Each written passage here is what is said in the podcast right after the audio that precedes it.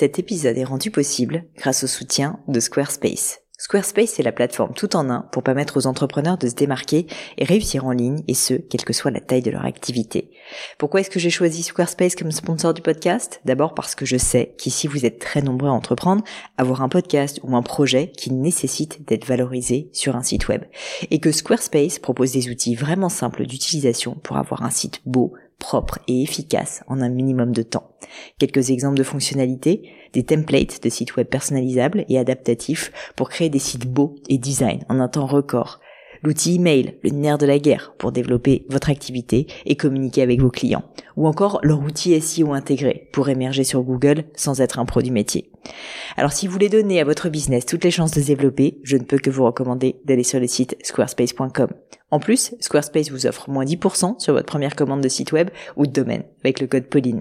N'hésitez pas et rendez-vous sur squarespace.com, code Pauline. Mes chers amis, bonjour, ici Pauline Laigneau et vous êtes sur une leçon. Aujourd'hui, je suis avec Léa qui me pose une question épineuse parce que je dois vous dire que je ne me suis pas penchée sur le sujet de sa question depuis plus de 10 ans. Je vous raconte ça en bref. Elle me dit « Quand et pourquoi intégrer un incubateur avec mon projet entrepreneurial ?» Aujourd'hui, Léa est seule aux manettes de son entreprise, Cuissoh, que je vous invite d'ailleurs à aller découvrir. Je vous mets les liens dans les notes de l'épisode. Et elle se demande s'il peut être intéressant d'essayer de rejoindre un incubateur pour l'aider à structurer son projet et pourquoi pas bénéficier d'un environnement porteur et stimulant. Est-ce que c'est une bonne idée ? Est-ce qu'au contraire ça va être une perte de temps ? Quelles sont les bonnes questions à se poser avant de rejoindre un incubateur ? Qu'est-ce qu'il y a comme type d'incubateur ? Bref, on a exploré ensemble toutes ces questions pour l'aider à choisir et puis surtout à déterminer s'il faut réellement ou pas qu'elle intègre un incubateur. Salut Léa ! Hello Pauline. Merci beaucoup d'avoir accepté mon invitation sur cette leçon, je suis ravie de t'accueillir. Eh ben merci à toi surtout parce que je suis une fervente auditrice des leçons et je suis très très heureuse du coup d'avoir l'opportunité d'échanger avec toi et d'avoir ton avis sur ce qui me préoccupe en ce moment. Trop bien. Eh ben écoute, justement, on va commencer dans le vif du sujet tout de suite. Est-ce que tu peux te présenter et puis me dire quelle est ta problématique du moment ? Avec plaisir. Donc moi, c'est Léa, je suis la fondatrice de Cuissoh. Cuissoh, c'est une toute jeune marque qui a pour mission de libérer les femmes de la douleur et de la honte liées au frottement de leurs cuisses. Et aujourd'hui, Cuissoh, c'est un produit, c'est un shorty qu'on produit en France, qui est super pour plein de choses. C'est un shorty sur lequel j'ai travaillé pendant à peu près 2 ans en mode un petit peu side project, donc à côté de mon travail à temps plein. Okay. Après avoir validé du coup le produit, les protos, etc., je l'ai lancé sur Ulule en format précommande en mars dernier. Mm-hmm. Ça a plutôt bien fonctionné et c'est à partir de ce moment-là où je me suis dit en fait que j'avais plus envie de le faire en side project, mais que j'avais envie de me lancer vraiment dans l'aventure à temps plein. Et donc à la rentrée de septembre, je serai à temps plein sur Cuissoh, donc ça y est, entrepreneuse vraiment. Trop bien. Et ouais, bravo. C'est chouette. Merci beaucoup. Le grand saut. Ah oui, là, le très grand saut. Profite de cet été. Alors, petit conseil, premier conseil, dors beaucoup. Profite du mois d'août, là, pour vraiment, voilà, repose-toi. Je prends le conseil et c'est vraiment le programme, donc je pense que ça va faire du bien. Ok. Et puis, du coup, ma question est un peu liée à tout ça parce que je suis seule aujourd'hui sur Cuissoh, donc je fais tout.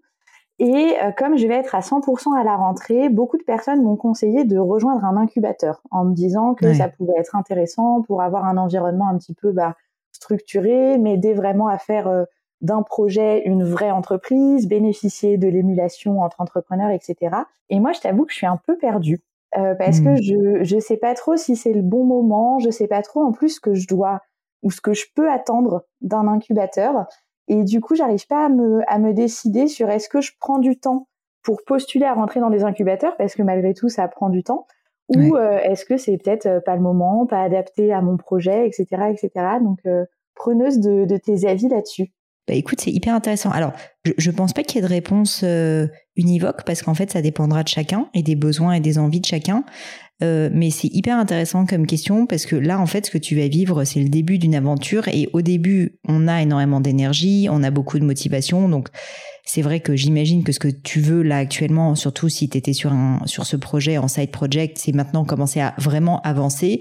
Et donc, je comprends complètement ta question. Moi, j'ai vécu exactement la même chose avec Gemmyo, qui est que j'avais pas envie d'attendre, en fait, de voilà postuler un incubateur, les process de recrutement de l'incubateur. Et puis ensuite, mine de rien, tu vas au rythme de l'incubateur, malgré tout. Ouais. Et donc, moi, typiquement, j'ai fait le choix avec mon associé, mon mari, de ne pas postuler dans un incubateur, alors que aussi autour de moi, tout le monde m'en parlait, pour une raison simple, c'est qu'on voulait imposer notre rythme et nous on voulait qu'il y ait un rythme très rapide. Et pour rappel, pour ceux qui ne le savent peut-être pas, quand on a lancé Gemmyo avec mon mari, en fait on s'est fixé une première deadline qui était vraiment très très short, qui était qu'on voulait qu'en 3 mois on ait réussi en fait à sortir de terre un site internet qui puisse nous permettre de vendre des premiers bijoux. Alors il n'était pas magnifique, les premiers bijoux il n'y en avait pas 150 000, il y en avait 3. Et puis, ils n'étaient pas hyper sophistiqués, mais mine de rien, on a réussi à trouver des ateliers, on a réussi à trouver nos premières pierres, on a réussi à négocier l'or et l'acheter, on a réussi, voilà. Si tu veux faire tout ça, plus créer le site internet pour être capable de vendre. Et tu vois, typiquement, si on était passé par un incubateur, je pense que ces 3 mois auraient plutôt été consacrés, en fait, à postuler à l'incubateur et ensuite l'intégrer. Donc ça, c'est parce que nous, on avait cette envie d'avancer et d'aller très très vite, parce que bah, moi, ça faisait quasiment 10 ans que je faisais des études, j'en avais marre d'attendre. Franchement, je n'avais pas envie d'attendre. Et donc, finalement, la question que tu me poses, c'est une question qui est très personnelle. Et donc, en fait, je vais devoir, moi, te poser des questions et te demander, finalement, quelle seraient les raisons qui feraient que qu'est-ce qui te fait hésiter? Qu'est-ce qui te donne envie de postuler à un incubateur? Bah, c'est un peu compliqué. Moi, j'avoue que je suis comme toi. Là, je suis dans la phase où pendant 2 ans, je l'ai fait un petit peu à côté, et donc j'ai envie d'y aller à fond. Et donc, j'ai pas envie de passer des heures à faire des entretiens, à faire des dossiers. Je suis seule, donc le temps que je perds entre guillemets à faire des dossiers, c'est du temps que j'ai pas pour avancer. Donc moi, c'est la première chose qui me freine. Mais par contre, ce qui me donnerait envie, c'est un peu le côté me retrouver dans un environnement un peu plus porteur qu'être seule chez moi, pouvoir faire du ping-pong plus facilement avec d'autres entrepreneurs, parce que ce que je trouve très difficile en étant seule, c'est pas de prendre des décisions, mais c'est d'avoir quelqu'un avec qui en parler. Donc il y a un peu ce côté pouvoir faire du ping-pong, tu te retrouves à la machine à café, je dis n'importe quoi, avec d'autres entrepreneurs, et c'est quand même sympa. Et puis bénéficier d'une structure qui te facilite quand même un certain nombre de choses, que ça soit, je te dis n'importe quoi, de temps en temps t'as des avocats qui viennent, tu te retrouves peut-être dans des espèces de, je vais pas dire masterclass, mais un peu des parcours où tu peux avoir plus d'infos que tu en aurais eu seul. C'est un peu toutes ces choses-là. C'est un peu l'environnement, la facilité d'accès à l'information, parfois aussi la facilité d'accès, si jamais un jour j'en ai besoin, à du financement, parce que tu as des gens qui sont autour, qui gravitent autour de ces incubateurs. Donc je me dis que ça peut être assez intéressant de bénéficier de ce milieu-là. Mais je sais pas si ça répond à ta question. Complètement. Et en fait, du coup, je pense que ta réponse, elle est très saine, parce que du coup, ce que t'attends d'un incubateur, si je reformule et tu m'arrêtes si je dis une bêtise, c'est tu cherches à pas être seul. Et donc, à avoir des personnes qui vont pouvoir te faire des feedbacks, qui vont pouvoir avec qui tu vas pouvoir tester ton produit, avec lesquels tu vas pouvoir avoir des interactions qui sont pas juste ta famille, tes proches, etc. Ce qui est extrêmement sain. Et effectivement, quand on lance sa boîte, surtout au démarrage, notamment quand on n'est pas accompagné d'un associé, la solitude peut être assez pesante, et donc il faut se forcer en tant qu'entrepreneur à la fois faire du deep work et vraiment travailler sur le produit et voilà, et faire des choses et produire, mais en même temps il faut aussi se forcer de temps en temps à sortir et à aller parler à des gens pour tester en fait son produit, justement parler à des clients potentiels, etc. Donc ça, je pense que c'est extrêmement sain. Et effectivement, si tu penses qu'il y a un risque que tu t'enfermes d'une certaine manière un peu dans une forme de solitude, parce que tu veux avancer sur ton projet, ça peut être extrêmement sain d'aller dans un incubateur. Ça peut être via des coworking aussi, très honnêtement, mais ça c'est quelque chose qui est intéressant. Et le deuxième point que j'entends qui est aussi plutôt sain, c'est que tu dis il y aura un accès privilégié à, on va dire, quelques outils comme des avocats, des experts comptables, qui sont en général recommandés de pair en pair, et donc tu auras de la recommandation sur des prestataires, en fait, tout simplement, qui sont des prestataires assez généralistes dans le milieu de l'entrepreneuriat. Et ça aussi, c'est vrai que ça te donnera un accès, je pense, à ces personnes-là. Alors après, à toi de voir s'ils te conviennent et si c'est les bonnes personnes pour ton business, mais disons qu'en tout cas, ça pourra te donner des recommandations, et ça, c'est plutôt cool. Ce que j'aime bien là-dedans, si tu veux, c'est que tu me dis pas que tu veux le faire parce que tu veux qu'on t'apprenne à monter ta boîte, parce qu'à l'inverse, ça, je pense que c'est une erreur, et je pense que on doit tous quand même aussi à un moment donné mettre les les mains dedans, et j'ai peur que si tu es trop d'attente, je veux pas dévaloriser des incubateurs, hein, mais je pense que si t'as trop d'attente, tu vas te rendre compte que bah probablement en fait voilà, c'est pas une école non plus, c'est un accompagnement, mais en général les incubateurs c'est pas une école, et donc tu peux pas justement en attendre si tu veux qu'ils te disent tout ce qu'il faut faire. Je pense que c'est plus un environnement stimulant qui va faire que tu vas te sentir moins seul. Et ça, oui, ça peut être intéressant. Après, tu vois, je m'en rends pas compte, mais tu pourrais dans ce cas, si tu t'arbitres, et j'ai l'impression que c'est un peu le cas, entre ça m'intéresse mais je veux pas y passer trop de temps, choisir dans ce cas des incubateurs qui nécessitent assez peu de travail sur leur intégration. C'est-à-dire qu'il y a certains incubateurs où honnêtement c'est des dossiers qui n'en finissent plus, et toi peut-être que tu peux essayer de faire une sélection sur des incubateurs qui sont un petit peu plus faciles d'accès, parce que justement tu vas te rendre compte que, ou plus petit, et tu vas te rendre compte que tu as moins besoin justement de rentrer dans des incubateurs qui sont immenses, mais dans lesquels bah, ça va te mettre aussi beaucoup de temps tu vois, d'être accepté. Je connais pas suffisamment sincèrement les procédures pour t'aiguiller vers tel ou tel incubateur, mais je suis à peu près sûre qu'il y en a qui sont compliqués. Moi je sais qu'à mon époque par exemple, j'avais fait l'école HEC, l'incubateur d'HEC nécessitait quand même un dossier assez complet pour pouvoir être intégré. Je pense qu'il y a des incubateurs qui sont beaucoup plus accessibles au sens où le dossier est plus simple, et auquel cas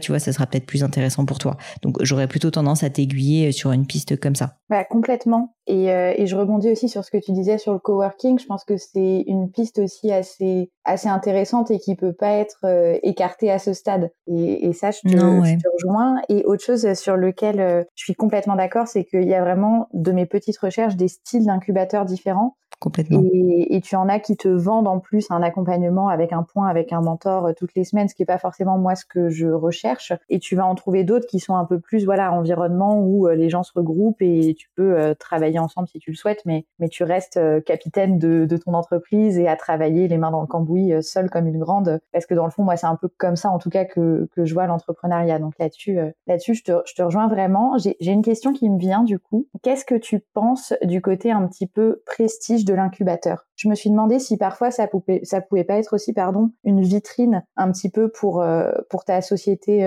en croissance, qu'aurait un petit tampon d'un incubateur. Alors, si tu cherches à lever des fonds, ça peut pour certains incubateurs, mais sincèrement, c'est pas la majorité. C'est aux États-Unis, il y a un incubateur qui est très très connu qui s'appelle Y Combinator. T'en as peut-être entendu parler, qui pour le coup est un peu, c'est même plus un incubateur à ce stade, c'est un accélérateur de start-up, et en gros, eux ont une sélection. C'est un peu comme de rentrer, si tu veux, dans une grande école en France, quoi. T'as clairement une sélection qui est drastique, mais par contre, quand t'y es, t'as pas toutes les chances de réussir ensuite derrière, mais en tout cas, t'as de fortes chances de lever des fonds, et des fonds assez importants aux États-Unis. En France, sincèrement, il n'y a pas vraiment quand même l'équivalent, il faut dire la vérité. Après, oui, il y a peut-être des incubateurs qui sont plus regardés par les fonds d'investissement. Et de façon générale, c'est vrai que les fonds de VC, donc qui sont ces fameux investisseurs qui vont chercher à investir dans des très jeunes entreprises, des très jeunes startups qui en général font encore peu de chiffre d'affaires, mais dans lesquelles si on met de l'argent, on pense que ça peut ensuite fortement se développer. Ces investisseurs-là, en général, sont assez présents dans les incubateurs parce que, bah, justement, tu vois, ils se disent c'est là que je vais pouvoir aller récupérer des pépites et les identifier. Donc, c'est vrai que ça peut être un point d'entrée si jamais tu penses que tu vas lever des fonds après, et a priori, c'est probable si jamais effectivement tu lances ta marque. En général, ça nécessite quand même du capital. Pas obligatoirement, mais c'est souvent le cas. Après, il n'y a pas non plus, si tu veux, une obligation de le faire. Enfin, une fois de plus, chez Gemmyo, nous, on a fini par lever des fonds assez tôt, et pourtant, on n'était pas dans un incubateur. Donc, ça peut être, si tu veux, un moyen d'accéder à des investisseurs, et ça peut être une belle porte d'entrée. Mais je dirais que par rapport à l'exemple que je te citais de Y Combinator, qui clairement est tellement prestigieux que là, oui, tu sais, si tu rentres dedans, c'est bon, ta levée de fonds, elle est déjà bouclée, si tu veux. En France, quand même, je pense pas qu'il y ait vraiment d'équivalent. Il y a des choses qui sont très bien. Il y a le réseau Entreprendre aussi qui est très bien, qui est pas vraiment un incubateur, qui est plus un réseau de mentors. Mais après, voilà, c'est quand même un arbitrage à faire parce que c'est beaucoup de temps. C'est du temps que tu vas passer. Je pense que ça dépend vraiment, et on en revient à la connaissance de toi, à ta volonté, à ce que tu cherches. T'as l'air d'être quelqu'un qui est plutôt indépendant, on se connaît pas forcément, mais j'ai l'impression, d'après ce que tu dis, que t'as pas forcément envie d'être mentoré, tu vois, au quotidien, et d'être accompagné, on va dire, vraiment de manière hyper régulière avec énormément d'attention aux détails. En revanche, si tu veux juste un environnement stimulant, là, tu trouveras certainement des choses pas mal, à la fois dans des coworking et dans certains incubateurs qui sont un petit peu plus cool, tu vois, qui vont juste te proposer de temps en temps des apéros, qui vont te proposer de temps en temps des talks, des choses comme ça, mais pas non plus forcément un accompagnement de tous les instants où au final, tu vas payer pour quelque chose dont t'as pas forcément envie, quoi. Mmh.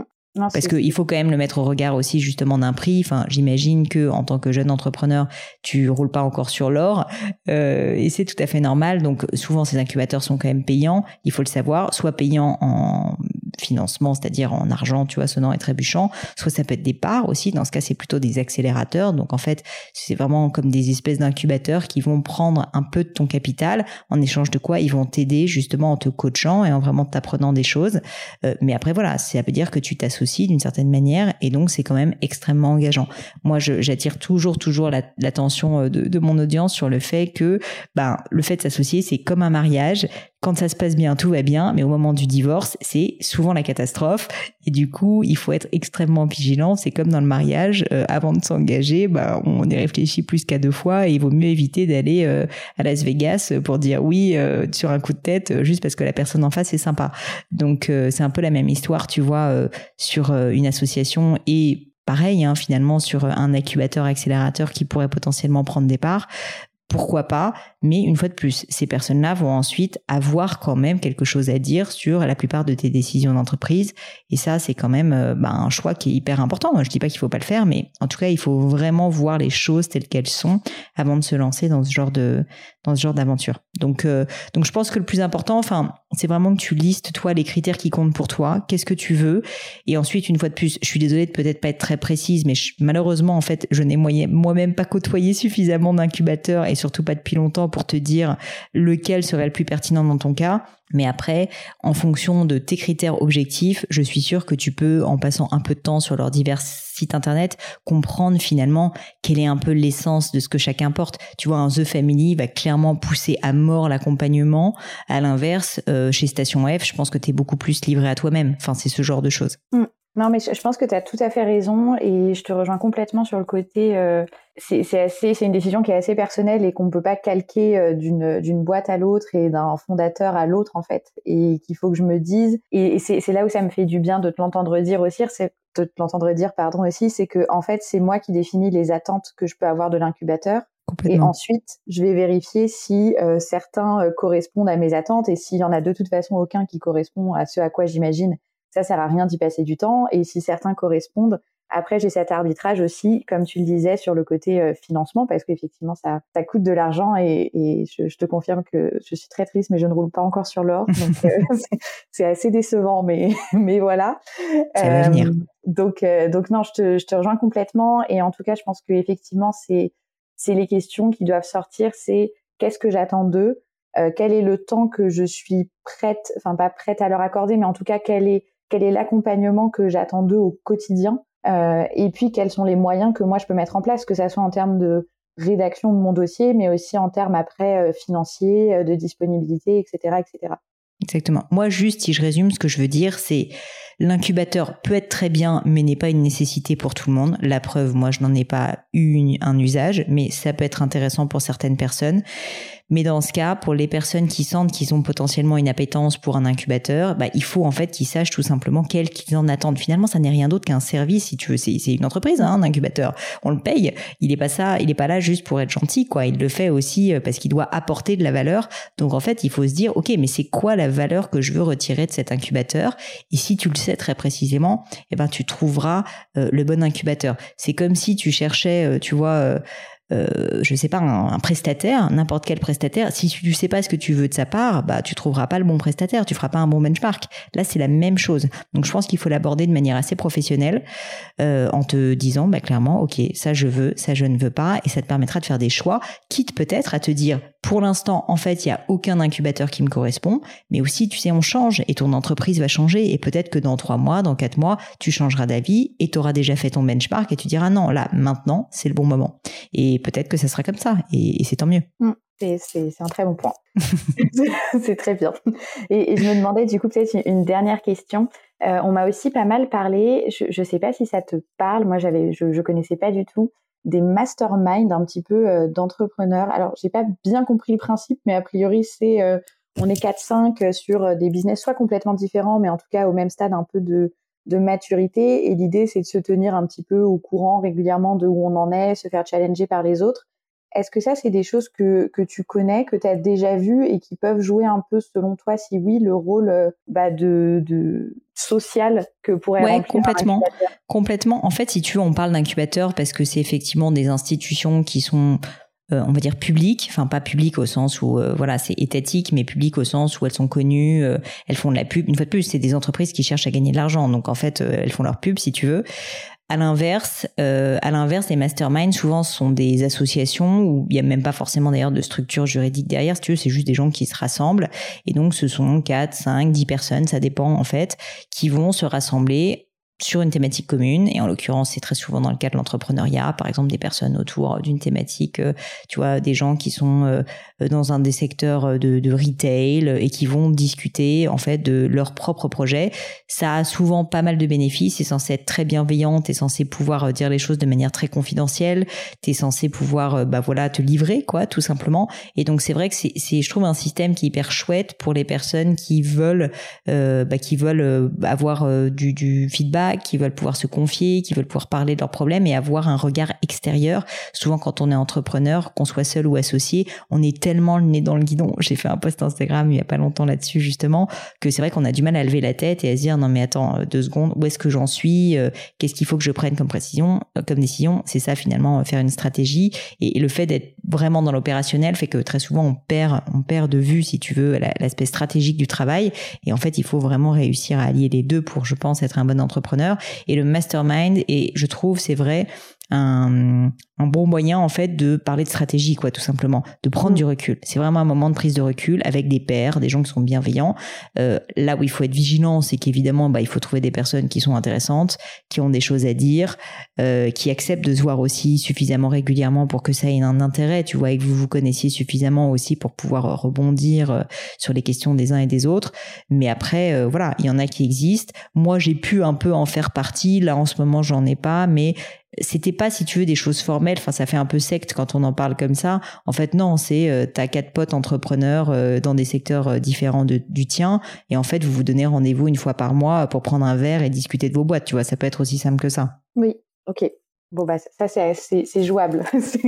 Ça, si tu veux, ça pourrait être une bonne... Déjà, je pense que c'est jouable et ça peut être effectivement une bonne entrée en matière sur l'aspect, on va dire, social, tu vois, de l'entrepreneuriat. Et ensuite, avoir... tu vois, t'es pas obligé de le faire toute la vie, mais je sais que je connais certaines personnes qui ont créé leur propre mastermind avec quelques amis ou quelques connaissances et qui, ça fait plus de 6 ans, 7 ans, tu vois, qui se voient quasi religieusement une fois par mois ou une fois tous les 2 mois. Moi pour se livrer quoi. Et c'est vrai que parfois surtout quand t'es seul à bord, c'est vraiment très précieux en fait de juste pouvoir se confier, de parler de ses problèmes à quelqu'un qui va pas te juger et qui va pouvoir te donner un avis extérieur. Donc ça c'est vrai que j'incite tout le monde sincèrement à y réfléchir et notamment pour ceux qui souffrent de solitude de se dire mais en fait on peut aussi en sortir de la solitude et trouver soi-même des solutions, tu vois. C'est pas une fatalité non plus. C'est super intéressant, c'est trop bien. Et écoute, hâte de savoir ce que tu vas faire Léa, franchement je serais assez curieuse que donc là on enregistre cet épisode, on est en juillet mais que quand on se reparlera peut-être dans quelques mois, tu me dises finalement quelle a été ta décision. Ça m'intéresserait que tu nous envoies un petit message à ma team et à moi pour qu'on sache ce qu'il en est. Avec un immense plaisir. Ça va être la réflexion du mois d'août, donc je pourrais te dire après sur les actions septembre-octobre ce que je vais faire. Canon. Écoute, merci beaucoup Léa, je te souhaite un bel été et puis certainement à bientôt alors. Merci beaucoup. Et voilà, fini pour aujourd'hui. J'espère que l'épisode vous a plu. Merci d'avoir passé tout ce temps avec moi.